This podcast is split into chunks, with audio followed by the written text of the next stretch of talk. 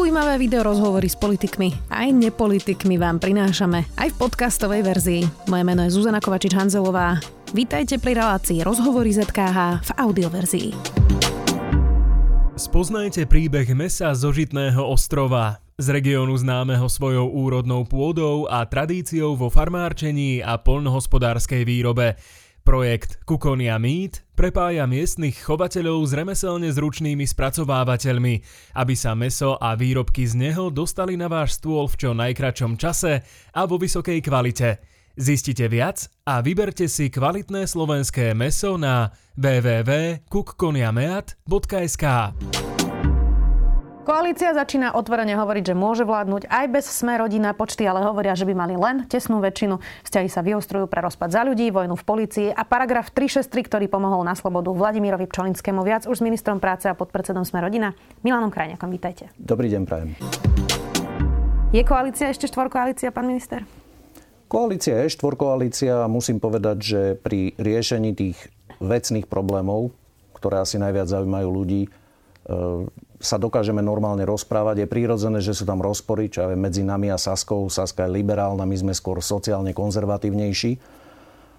Ale e, funguje to na, povedal by som aj na takej tej ľudský slušnej úrovni, takže zatiaľ to funguje. Tak keď hovoríš, že vecne, tak čo sú tie nevecné veci, na ktorých e, to môžeš krípať?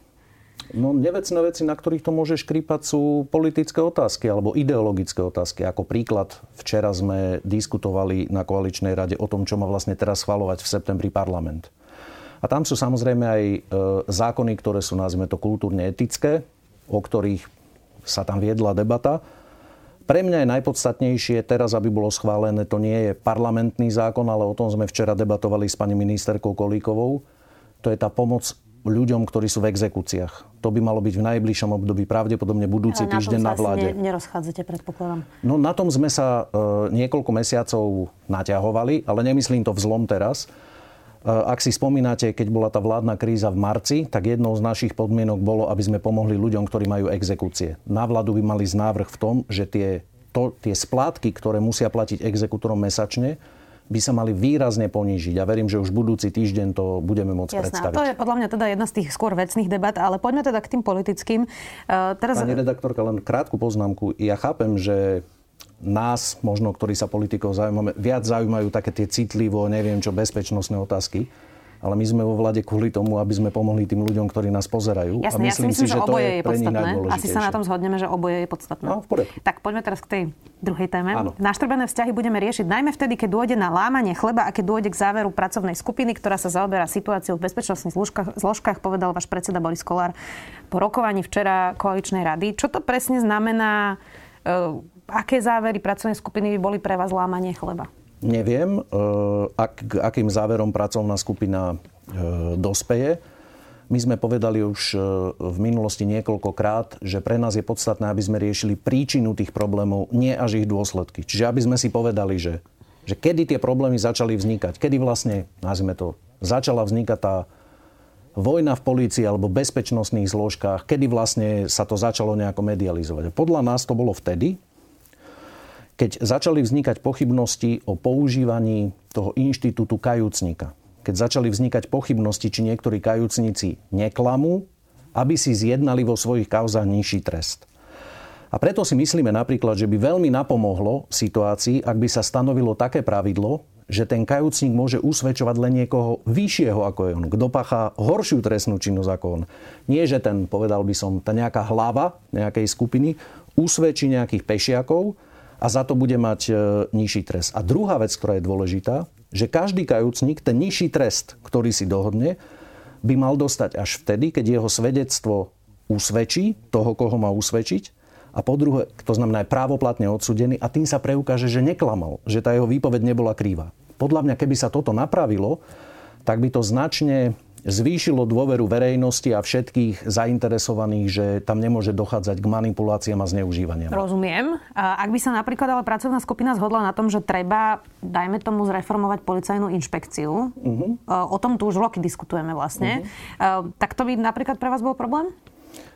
Nemyslím si, že je problém s inšpekciou ako takou, znakov ako takou. Myslím si, že najlepšie problém vystihla pani prvá viceprezidentka policajného zboru, pani Maškarová, ja som sa opýtal jej osobne, že či ju môžem citovať, lebo sa mi zdá, že to najlepšie pomenovalo to, čo je. Treba zistiť, či ide o individuálne zlyhania jednotlivcov, alebo ide o systémový problém, že tam zlyhala kontrola. Toto si treba pomenovať. V ktorých prípadoch a kto zlyhal. Poviem ako príklad. Eh, ak pánovi generálnemu prokurátorovi alebo pánovi námestníkovi Kanderovi je vyčítané, že aplikovali paragraf 363, tak si myslím, že je správne povedať, že povedzme si, že v čom ho nesprávne aplikovali. Ale to, že samotný paragraf 363 je v našom systéme dôležitý ako tzv. mimoriadný opravný prostriedok, je podľa mňa Jasne, Ešte sa košer. dostaneme inak trošku okay. bližšie k, tomu, k tej 363. Dobre. Ja len teraz chcem hovoriť o tej inšpekcii. Že napríklad teda, to je jedna z vecí, ktorá uh, sa vôbec nezreformovala ani prístup, uh, nástupom novej vlády. Sú tam ešte dokonca aj stále tí istí ľudia.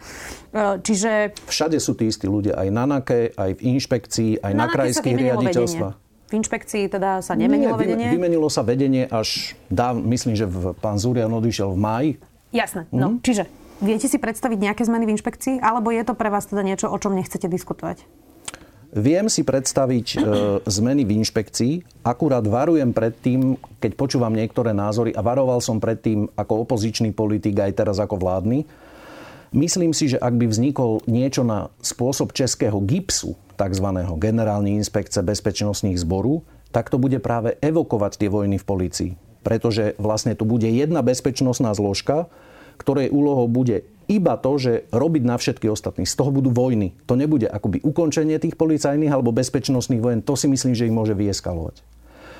Podľa mňa, čo sa týka inšpekcie, rovnako ako NAKY, platí pravidlo, že sú tam ľudia, ktorí dobre vykonávajú a dlhé roky, alebo sú možno aj mladí a dobre vykonávajú svoju prácu a sú tam takí, ktorí nie. A e, to podľa mňa nevyriešime nejakou, nejakým zázračným prútikom, že skôr si myslím to, čo treba urobiť vo vzťahu k inšpekcii aj vo vzťahu k NAKE, posilňovať nejaký systém kontroly. Aby sa nestávalo to, že keď sú podozrenia v niektorých kauzách, že sa tam deje niečo nekalé, že to nemá kto skontrolovať. Toto by som riešil. To je taká otázka, už v Ríme sa hovorilo, že kto postráži strážcov. Viete, ja som... Donesol som si takú knižku, ktorú som napísal pred 6 rokmi, Banda zlodejov, kde som popísal, ako vlastne vznikol ten oligarchický systém na Slovensku. A potom ma naháňali oligarchovia, policajti, prokurátori, e, trestné stíhania, oznámenia, neviem čo všetko. E, sledovali moju manželku, sledovali moju malú dceru Vešali nám obesené čierne mačky na spätné zrkadlo aut. Prepichovali pneumatiky. Ja som to zažil, čo to je, keď niekto zneužíva svoju moc. Ale ako poučenie som si vtedy povedal, nie je to, že keď raz budeme vládnuť, tak potom sa im pomstím. To moje poučenie je, že nikdy za žiadnych okolností nesmieme dovoliť zneužívanie bezpečnostných zložiek. Toto teda zažíval, aj váš, vybavu... zažíval toto ano. inak aj váš sused a kolega bývalý Daniel Lipšic. Toto ano. ste zažili spolu, toto čo popisujete? Aj Vladimír Pčolinsky. Keď sa hovorí o tej kauze sledovania novinárov, málo kto k tomu uvedie, že rovnako ako v tom istom čase, keď boli sledovaní tí novinári, tak bol bola sledovaná moja manželka, ja osobne, dcéra, e, pán Lipšic, pán Pčolínsky a ďalší ľudia. No a teda pán Lipšic nie je pre vás zárokou teda toho, že sa neprišiel pomstiť, ale presne ako vy hovoríte, taký istý pohľad ako vy? Myslím si, že Daniel Lipšic dostáva nesprávne informácie a že istý okruh ľudí sa, ho snaží, sa mu snaží vytvárať virtuálnu realitu, informačnú realitu, v tom na základe čoho sa rozhoduje. Ako príklad uvediem teraz ten čerstvý. Pán Lipšic a ďalší ľudia vyslovili veľmi vážne podozrenia, že e, ho sledovala Slovenská informačná služba. Povedal bezpečnostné zložky. Okamžite to bolo interpretované ako Slovenská Ale informačná... Ale on povedal bezpečnostné zložky. No, myslím, že, viackrát, myslím, že viackrát spomenul za posledné dni aj slovo SIS, keď hovoril o tých bezpečnostných zložkách, ktoré nemajú konať veľmi správne. A potom sa zistilo, že to bola iná bezpečnostná zložka. To znamená konkrétne nie SIS. To sú presne tie spravodajské hry, ktoré podľa mňa hrajú aj voči nemu. A žiaľ, myslím si, že... E, lebo viete, to, kto ho sledoval, že ktorá bezpečnostná zložka štátu, to sa dá overiť na ministerstve vnútra. To sa dalo zistiť. Ale už niekto ukazoval, že, že to je tá zlá síska a potom sa ukázalo, že to bol niekto iný. A takéto nesprávne informácie môže mať e, pán Lipšic aj v iných veciach. Pamätáte si, keď inšpekcia zobrala 7 spisov znaky na kontrolu. Áno. To je mimochodom ich práca. Oni majú kontrolovať e, policajný zbor. a zobrali aj živé spisy. Áno. A pán Lipšic hovoril verejne v ten istý deň, že zobrali 14 spisov. Potom sa ukázalo, my sme sa na Bezpečnostnej rade na to pýtali, tak bolo ich 8, nebolo ich 14. Kto dal tú nesprávnu informáciu pánovi Lipšicovi, že ide o 14 spisov? Niekto mu zase dal nesprávnu informáciu. Prečo teda vy by ste mali správne informácie a on nesprávne? Pretože na Bezpečnostnej rade sme sa pýtali pána policajného prezidenta Kovaříka, či nám to vie zverifikovať. On povedal, že áno a o hodinu nám povedal výsledok. A mohla to byť aj nejaká ľudská chyba, nie? No, predpokladám, že pána Lipšica a rovnako pána Kovaříka niekto musel informovať o tom, koľko tých spisov bolo a ukázalo sa, že niekto ho informoval asi nesprávne. No poďme ešte na chvíľku k tej pracovnej skupine, ktorú zvolal teda Eduard Heger. Vy ste vtedy stáli s ním na tlačovej konferencii, mm-hmm. kde sa to teda ohlasovalo. A tam to teda nevyzeralo, že by ste nejako zásadne nesúhlasili s tou e, pracovnou skupinou. Ďalší deň ale teda Boris Kolár aj s vami e, vystúpil na tlačovke a hovoril, že teda sa nezúčastnite pracovnej skupiny. Tak priznám sa, že celkom tomu nerozumiem, že prečo by ste sa nechceli skú- mm-hmm. zúčastniť niečoho, čo je iba pracovná skupina. Poviem vám to veľmi jednoducho, pretože na Bezpečnostnej rade a tesne predtým, ako sme išli na tú spoločnú tlačovku, sme sa dohodli, že treba preveriť úplne všetky podozrenia, v ktorých ktokoľvek má pochybnosť, že sa manipulujú trestné konania. Mhm. Všetky. Ak si spomínate, my pol roka verejne hovoríme aj s pánom Kolárom, že my nechceme nič zametať pod koberec. Práve naopak, my chceme, aby sa to všetko vyšetrilo. Aby sa ukázalo, že ako to je. Prišli sme na tlačovku a tam počujem od kolegov, že mafia ovládla štát a, e, a tuto treba proste zachraňovať e, vyšetrovateľov, ktorých e, zadržala inšpekcia. Ja nechcem zachraňovať vyšetrovateľov. Ja nechcem zachraňovať nikoho. Ja chcem, aby platil rovnaký meter. To, čoho som bol svetkom aj na vlastnej koži a mnohí ďalší, že proste naši ľudia boli chránení a tí zlí, tak tí sa stíhali a šikanovali. Ja nechcem to zažívať za tejto Jasne, vlády. Ja Čiže chceme, aby sa preverili úplne všetky podozrenia. ale to sú politické vyhlásenia. V tej komisii sedí aj Jan Hrubala. Predpokladám, že on teraz e, nemá takéto politické vyhlásenie. Čiže prečo by ste nechceli sedieť v nejakej pracovnej skupine, kde sa teraz bude diskutovať o tom, že čo by bolo dobre zmeniť a čo Pretože nie? sme svoje názory, napríklad aj ja, povedali na tej spomínanej bezpečnostnej rade a časť tých názorov, čo si myslím, že by bolo treba robiť, som už povedal aj dnes vám to je tá zmena alebo upresnenie. My nespochybňujeme použitie kajúcnikov, ale aby nemohli oni manipulovať výpovediami, tak si myslím, že treba upraviť trestný poriadok, trestný zákon príslušným spôsobom, aby ten nižší trest dostali až potom, keď súd potvrdí, že neklamali a že pomohli pravoplatne odsúdiť nejakého zločinca. Zacituje Michal Šipoša, šéfa poslaneckého klubu Olano. Ak Smerodina nepodporí závery pracovnej skupiny na očistu policie, môže odísť z vlády. Takže mm-hmm čo by vám prekážalo, keď boli závery tej pracovnej skupiny? No počkajte, však to by ma zaujímalo, sa treba pána Šipoša opýtať, či on už vie, aké budú závery tej ich pracovnej skupiny. Čiže ja neviem, aké, na závery? Ja neviem, aké budú závery ich pracovnej skupiny, ale viem vám už dnes povedať, čo si myslím, že by mohlo pomôcť k tomu, aby bola istota, že sa nemanipulujú trestné konania v akomkoľvek prípade. Povedal som vám kajúcnikov, to je jedna vec. Druhá vec, ktorú si myslím je, že keď súdca berie niekoho do väzby, tak by to nemalo byť verejne známe, že ktorý sudca má službu. Aby sa mohli očeteka akékoľvek pripraviť, že možno hen sudcu poznajú alebo z minulosti vedia, ako v nejakých prípadoch rozhoduje. Myslím si, že by to nemalo byť verejne známe. A myslím si, že by kontrole pomohlo, že vždy, keď každý obvinený má právo požiadať raz za nejaký čas, keď sa zmení dôkaz na si, či má zostať vo väzbe alebo nemá, že by vždy o tom mal rozhodovať iný sudca. Aby tam bolo viacej očí. Aby nemo... Najhoršie, čo je, a čo robil aj Kočner, ak si spomínate, a robili to aj Bederovci, boli tzv. vláčiky. Keď sa dohodne vyšetrovateľ, prokurátor a sudca, môžete byť akokoľvek nevinný. Keď sú títo traja dohodnutí, akýkoľvek, tak vás udržia vo väzbe aj roky. Jasné, ja by som teda chcela iba povedať, že Vladimirovi Pčolinskom rozhodoval až 9 sudcov a teda žiadne dohody mm. tam ne, nezdá sa, že boli, len aby sme tu nevytvárali teda nejaký dojem, že tí sudcovia sú dohodnutí nejako a je to celý komplot. opakovane rozhodovali takým spôsobom, že nehodnotia dôkazy, ktoré sú v spise. čiže... To ja neviem, či to bolo 9 osob. Bolo to 9 to ja neviem, či to bolo 9 osob. Bolo to 9 sudcov. Mm-hmm. Uh, dobre, uh, je rozdiel, že by ste teda nejaké tie závery pracovnej skupiny nepodporili a je rozdiel, či by ste ich vetovali v koalícii. Uh, takže čo je, čo by ste to, to, to vôbec neviem. Akože neviem vám vôbec povedať sa vyjadriť k tomu, keď neviem, že k čomu tá pracovná skupina uh-huh. dospe. Ale povedal som vám teraz za našu stranu niekoľko príkladov vecí, ktoré by sme podporili, lebo ich považujeme za správne. A myslíme si, že by bolo dobre, keby sa udiali. Boris Kolár sa teraz tak trochu aj verejne naťahuje s Danielom Lipšicom ako špeciálnym prokurátorom. Odkázal mu, že sa má teda ospravedlniť Ciske za to, mm. že povedal, že ho sleduje ich auto. A zároveň teda k rozhodnutiu Maroša Žilinku, ktorý ho nepustil do tejto pracovnej skupiny, povedal, mm. že keďže pán Lipšic nemal žiadnu autocenzúru, takto za ňo vyriešil šéf prokuratúry Žilinka. Uh, tak mal by predseda parlamentu takto komentovať špeciálneho prokurátora? No ja si myslím, že pokiaľ e, ktokoľvek vo verejnom živote komentuje toho druhého, musí počítať s nejakou reakciou. Čiže to, že sa niekto k niekomu vyjadruje, mňa samo e, o sebe nevyrušuje, najmä pokiaľ ide o politikov, veď e, úlohou politikov je vyjadrovať sa k, to, k čomu sa deje.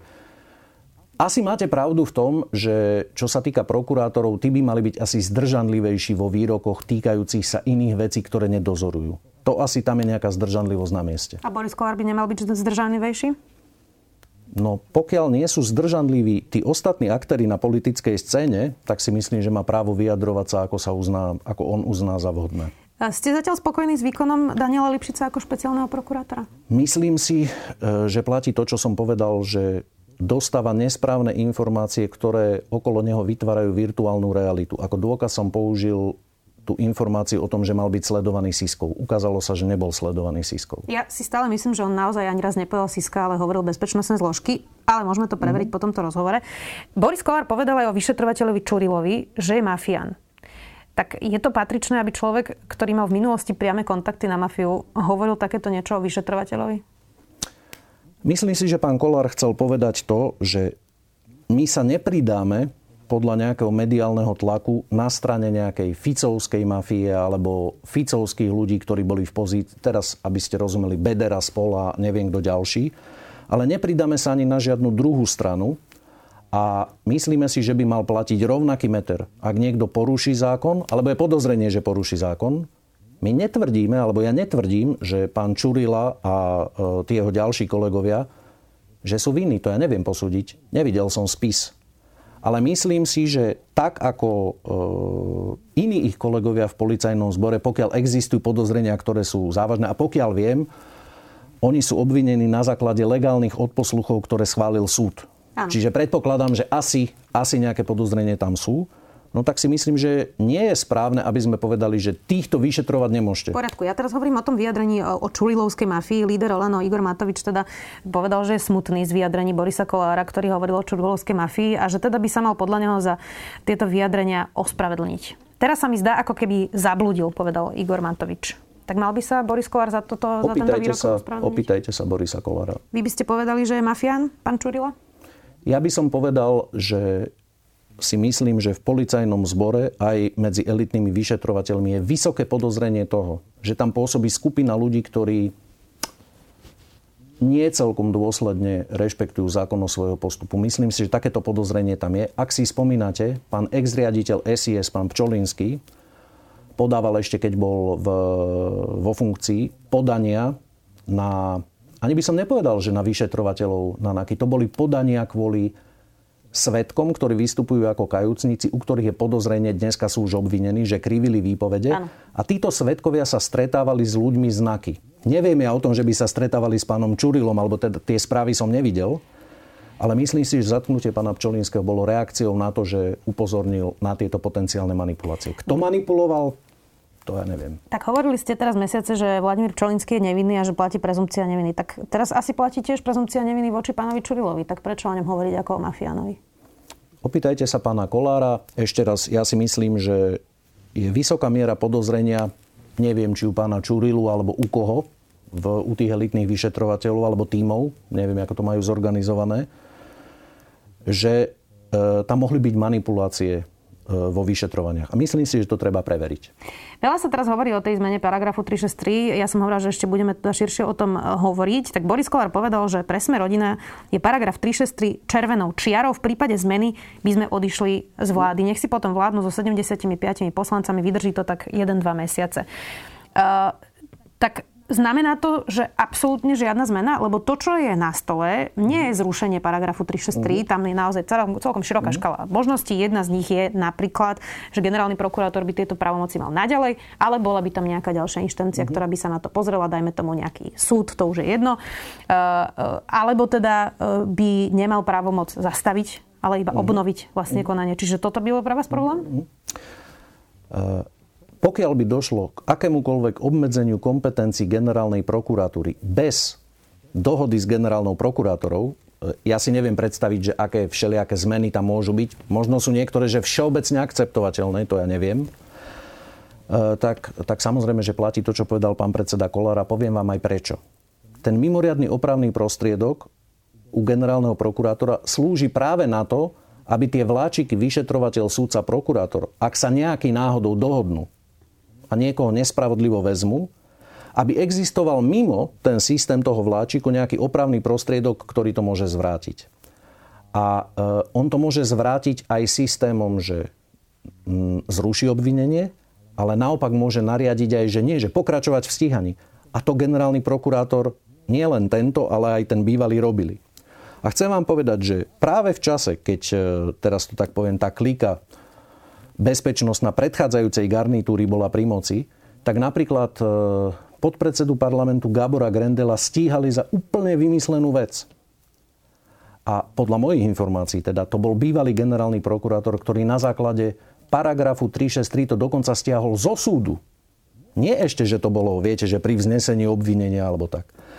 To je vlastne niečo, že máte v systéme mimo tých vláčikov nejakú záchrannú brzdu, že keď sa deje zjavná nespravodlivosť, a to, a to trestné stíhanie je nezákonné? Jasné. Tak. Nie som si istá, či to bolo pri Gáborovi Genetova 363, zdá sa mi, že písal k tomu nejaký status, ale nie je to podstatné. Podstatné je, že veď predsa, ak sa nepodá 363 a nezastaví uh-huh. sa konanie, tak to príde uh-huh. na súd uh-huh. a mhm. sú tam ešte odvolacie inštancie. Uh-huh. Kdežto keď uh-huh. to zastaví generálny prokurátor, uh-huh. sú, je, to, sú, je to dvojo očí, ktoré niečo zastaví uh-huh. bez kontroly. Hej? Nie. Čiže je pre vás nepriateľné, uh-huh. aby nad tým rozhodnutím, dajme tomu, zastavenia generálneho uh-huh. prokurátora by bol ešte niekto ďalší? To je odborná debata. Nech sa k tomu vyjadrí e, generálna prokuratúra a ďalší aktéry, ktorí v tom trestnom systéme slovenskom fungujú.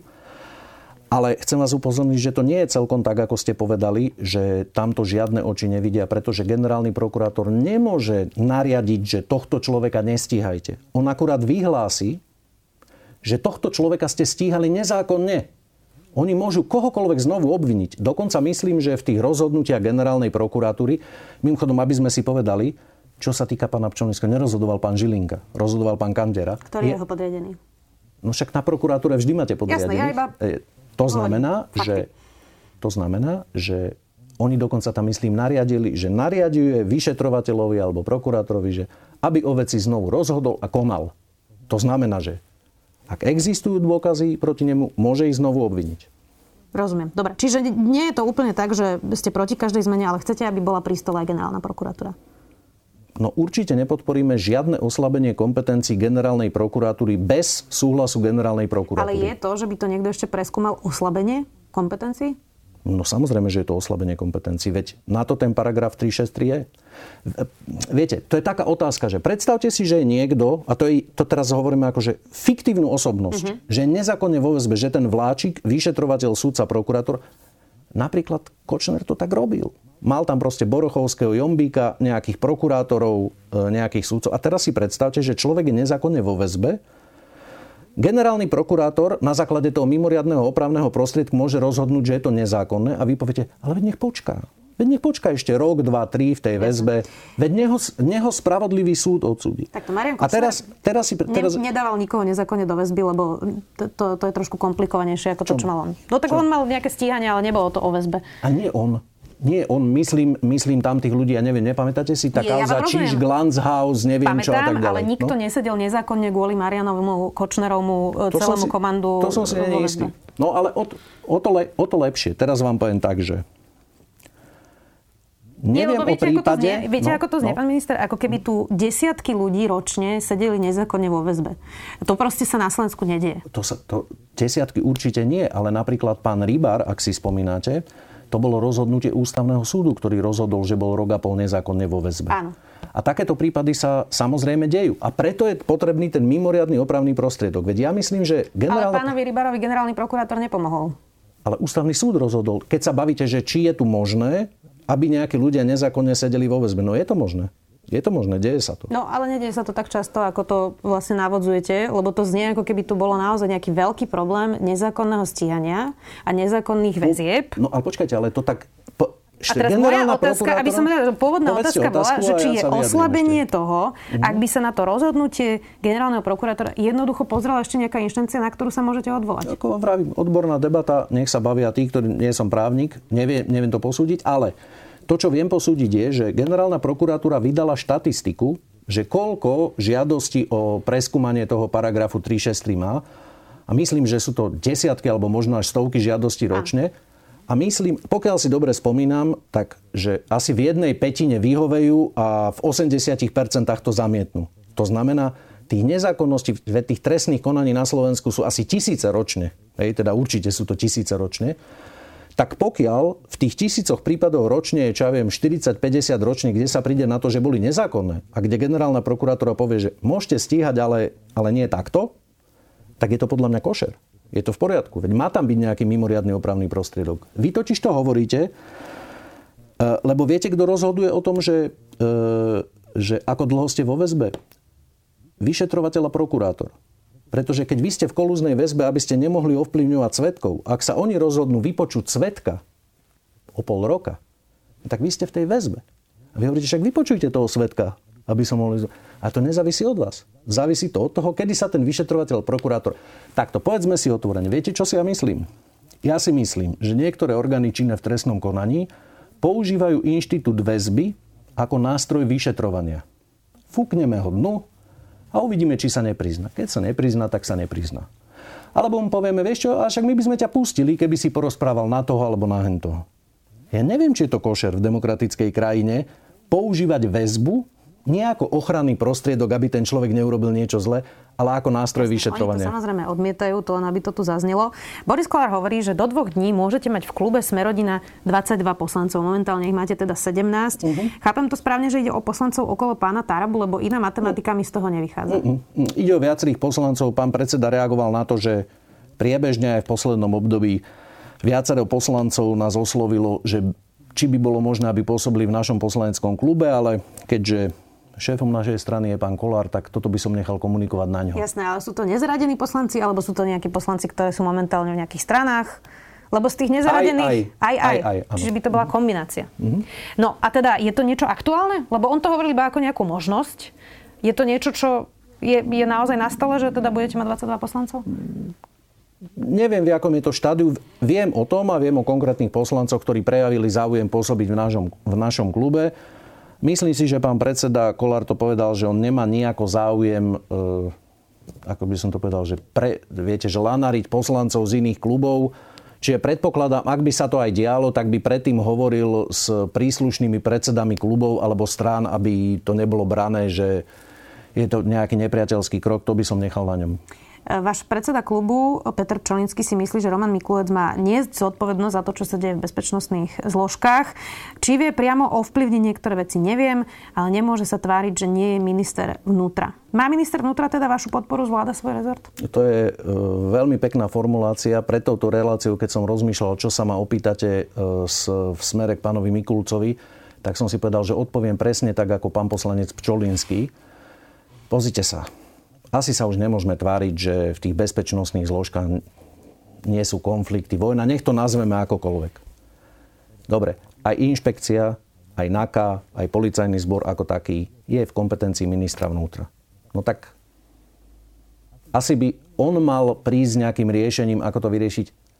Ak s tým neprišiel, alebo ak to dospelo až do takéhoto stavu, tak ja mám čisté svedomie v tom, že minimálne rok s pánom Mikulcom na všetkých príslušných orgánoch, ktoré k tomu sú určené, či je to vláda alebo Bezpečnostná rada štátu. Vyjadrujem svoje názory veľmi kriticky, čo si myslím, že nefunguje, čo si myslím, kde napríklad aj jeho, jeho podriadení klamali. A kde si môže overiť, že ho klamali, nie je to dobré. Je nám asi jasné, že takto to pokračovať nemôže. Čiže mal by odstúpiť?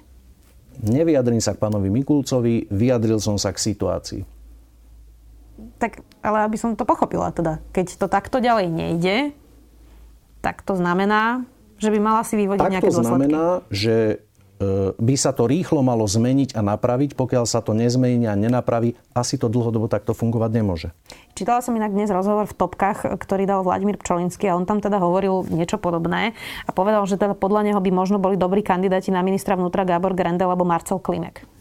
Mm, vôbec sa k tomu nevyjadrujem, pretože to je vec e, Olano a my to rešpektujeme. E, kde v tom boji proti korupcii, a to už moja posledná otázka, a vlastne ešte sa musíme dostať k odpočúvaniu novinárov, ale je to jedna z tých politických posledných otázok, kde stojí vlastne v tej očiste a v boji proti korupcii e, sme rodina? Lebo trochu to môže pre niekoho teraz vyzerať zmetočne. Pozrite sa, ja som zažíval tie svinstva, ktoré tie klíky bezpečnostné aj voči mne osobne, aj voči mne blízkym ľuďom robili. A moje poučenie z toho je, že nikdy nechcem pripustiť, keď budem mať na to vplyv, a teraz na to nejaký vplyv mám, aby sa takéto veci opakovali a diali. To znamená, že som za to, aby každý, kto čokoľvek urobil, bol za to spravodlivo potrestaný. S dôrazom na obidve slova. Spravodlivo potrestaný. Aj ten najväčší gauner v demokratickom štáte má právo na spravodlivý proces a na to, aby mu to bolo dokázané. Ja používam taký obraz Al Caponeho, keď mu neviete dokázať vraždy, môžete ho odsúdiť za daňové úniky. Ale tie daňové úniky musíte dokázať. Nie, že sa niekto rozhodne, že a však to vieme, že je hajzlik, niečo na ňo našijeme. Tak to nemôže fungovať, lebo potom nikto neuverí spravodlivosti. Čiže nech orgány činné v trestnom konaní robia, čo uznajú za vhodné, zákonným spôsobom. Ako vidíte, to asi nikto nespochybňuje, že nikto asi nezvezuje ruky orgánom činným v trestnom konaní. Jediné, čo by malo im zväzovať ruky, je zákon a zákonnosť toho, čo robia. No a ešte to odpočúvanie novinárov. E, veľa sa teraz hovorí... Odpočúvanie alebo stíhanie? Oboje. E, najprv sa, áno, hovorí sa teraz, mm. bude bránobezpečnostný výbor k tomu. Uh, myslím si, že ho zvolal pán Krupa, že teda má sa riešiť, či Siska odpočúva aj novinárov. Je to teda informácia, to je úplný ktorá... bullshit. A podľa mňa to nemôže riešiť bránobezpečnostný Nie, výbor. ale pre kontrolu vy... Tak, tak, tak. Ospravedlňujem mm-hmm. sa. Uh, takže čo by, bolo by to normálne, aby Siska odpočúvala novinárov? Nie, nikto by nemal odpočúvať kohokoľvek bez zákonného nariadenia. Neviem o tom, teda ani som nepočul už roky, asi od roku 2010 či 2011, že by niekto odpočúval novinárov a považoval by som to za ako veľmi rizikovú záležitosť a ten blázon, ktorý by si to lajsol, e, tak to podľa mňa neurobil dobre. Pozrite sa, ale aj v tomto prípade vo všeobecnosti platí zákon. To znamená, ak súdca schváli legálny odposluh na hocikoho, teraz si predstavte, že my by sme si dohovárali účasť v tejto vašej relácii. Mm-hmm. Predstavte si, že by súdca dal príkaz legálny na moje odpočúvanie. A teraz vás nahrá. Je to odpočúvanie, pritom ako spolu telefonujeme. Je to vaše odpočúvanie? Asi nie. Ale nemôže, nemôže nikto e, vyberať ľudí, ktorí ak sú podozriví z nejakej trestnej činnosti, nie je to ktokoľvek, politik, novinár, ja neviem, župan alebo ktokoľvek, e, aby nemohol byť e, legálne sledovaný, stíhaný, odpočúvaný, ale o tom, že by mali byť nejakí novinári sledovaní, o tom som nepočul Dobre, ešte vôbec. A teraz k tým obvineniam novinárov Monika Todová a Konštantín Čikovský e, majú už doručené obvinenie za to, že mali teda zrejme vyzradiť uh, identitu Petra Tota ako útajného svetka, hoci nám to všetkým bolo jasné už z kontextu uh, tej výpovede. Tak teda nie je toto naozaj čudný krok a zastrašovanie novinárov? Mm, myslím si, že znovu treba postupovať takým spôsobom, e, o ktorý aspoň my sa snažíme dôsledne, že rovnaký meter voči všetkým. Pamätáte sa, aká bola kritika, keď prokuratúra alebo polícia, neviem, obvinila pána e, policajného ex-prezidenta Kovaržíka, že unikli informácie. Tak vo všeobecnosti bolo okolo toho halo, že ako môžu také informácie unikať. Tak je asi logické, že keď unikajú nejaké tak asi by nemali unikať takéto informácie. Či je to trestný čin, to ja nemám šajn. Asi je teda zjavné, že oni zverejnili meno utajovaného svetka. Ak je to utajovaný svedok, ja teraz neviem povedať, či sa to iba tak volá, alebo je to utajovaná skutočnosť. Neviem. Ale v zásade to by som vnímal... Pozrite sa, ak sa dohodneme na tom, že myslím v spoločnosti, že takéto informácie by nemali byť chránené zákonom, tak smeňme zákon a v poriadku, nech Pán môžete písať o čom chcete. Odchádzate mi z tej otázky. Ja sa pýtam, či to nie je zastrašovanie novinárov toto. Toto zastrašovanie novinárov? A kým? No keď vás obvinia a hrozí vám rok väzenia, tak novinárov to môže zastrašiť, nie? nie uh, že za to, čo píšete, vám hrozí väzenie, hoci je to pravda, hoci sú to informácie, ktoré e, sú absolútne relevantné a podstatné. Ja si myslím, že pokiaľ som zachytil, pán generálny prokurátor Žilinka nariadil preveriť to obvinenie, že či je relevantné, není relevantné. Nie som ani právnik a naozaj neviem, že či to, čo teda zjavne vaši kolegovia novinári urobili, že napísali ten článok alebo zverejnili to meno, či to je alebo nie je trestný čin, to ja neviem posúdiť. Neznepokojuje vás to? No, mňa znepokojujú dvojaké metre. To znamená, že keď e, v nejakej kauze sa zverejnia informácie, ktoré by mali byť utajené, tak je to v poriadku a v inej kauze nie. Ja som skôr za to, že tak sa dohodneme ako spoločnosť, že dobre, tak čo sa má zverejňovať, aby to nebol trestný čin, aby to nebolo porušenie zákona. Ale dohodníme sa raz a navždy, že proste toto platí. Čiže môžu unikať informácie zo spisov, je legitimné, keď novinári o tom informujú. V poriadku, tak to nestíhajme nikdy alebo sa dohodníme, že aby ste aj vy vedeli, myslím vopred, že, že toto je tá čiara, toto môžete zverejniť, toto nemôžete zverejniť. Tak nastavme pravidla tak, aby to bolo jasné. A ešte raz hovorím, že čo sa týka tohto konkrétneho prípadu alebo ktorý, ktorýchkoľvek iných podobných, ja sa nebránim tomu, ak sa dohodneme, že takéto informácie môžu byť zverejňované, že je to súčasť vašej práce, zmeňme k tomu zákon, ak je taká všeobecná dohoda. Tak to už asi teda nepomôže ani Monike, ani Konštantinovi Čikovskému. To, to by pomohlo, pokiaľ som si, pretože si myslím, že platí vo všeobecnosti, že keď sa zmení právna úprava v prospech niekoho, tak, tak sa to aplikuje. Neviem, ako sa to právnicky volá. Myslím si, že to tak je. Dobre, budeme to samozrejme všetko sledovať. Ďakujem, že ste si našli čas. Podpredseda Smerodina Milan Krajniak. Pekný deň želám. Počúvali ste podcastovú verziu relácie Rozhovory ZKH. Už tradične nás nájdete na streamovacích službách, vo vašich domácich asistentoch, na Sme.sk, v sekcii Sme video a samozrejme aj na našom YouTube kanáli Denníka Sme. Ďakujeme. 10 tisíce ľudí na Slovensku žijú v extrémnej generačnej chudobe a z tej špirály sami nevystúpia. Potrebujú našu pomoc a potrebujú jej veľa. Paradoxne, bránime tomu najviac my, majorita. Ak vás táto veta nahnevala, vedzte, že náš podcast je aj pre vás. Odsúdený na neúspech je nový podcast denníka SME a spolupráci s človekom v ohrození vám od 6. septembra ukážeme, že žiť v osade nie je výhra ani dobrovoľné rozhodnutie. Že Rómovia v osadách nezarábajú na dávkach, že chcú žiť lepšie a chcú aj pracovať. Dieťa, ktoré sa narodí do osady, je v našej spoločnosti všetkými okolnostiami odsúdené na neúspech. Volám sa Zuzana Kovačič-Hanzelová a v podcaste Odsúdený na neúspech vám postupne ukážeme, že vymaniť sa z generačnej chudoby rómskych osád na Slovensku je takmer nemožné.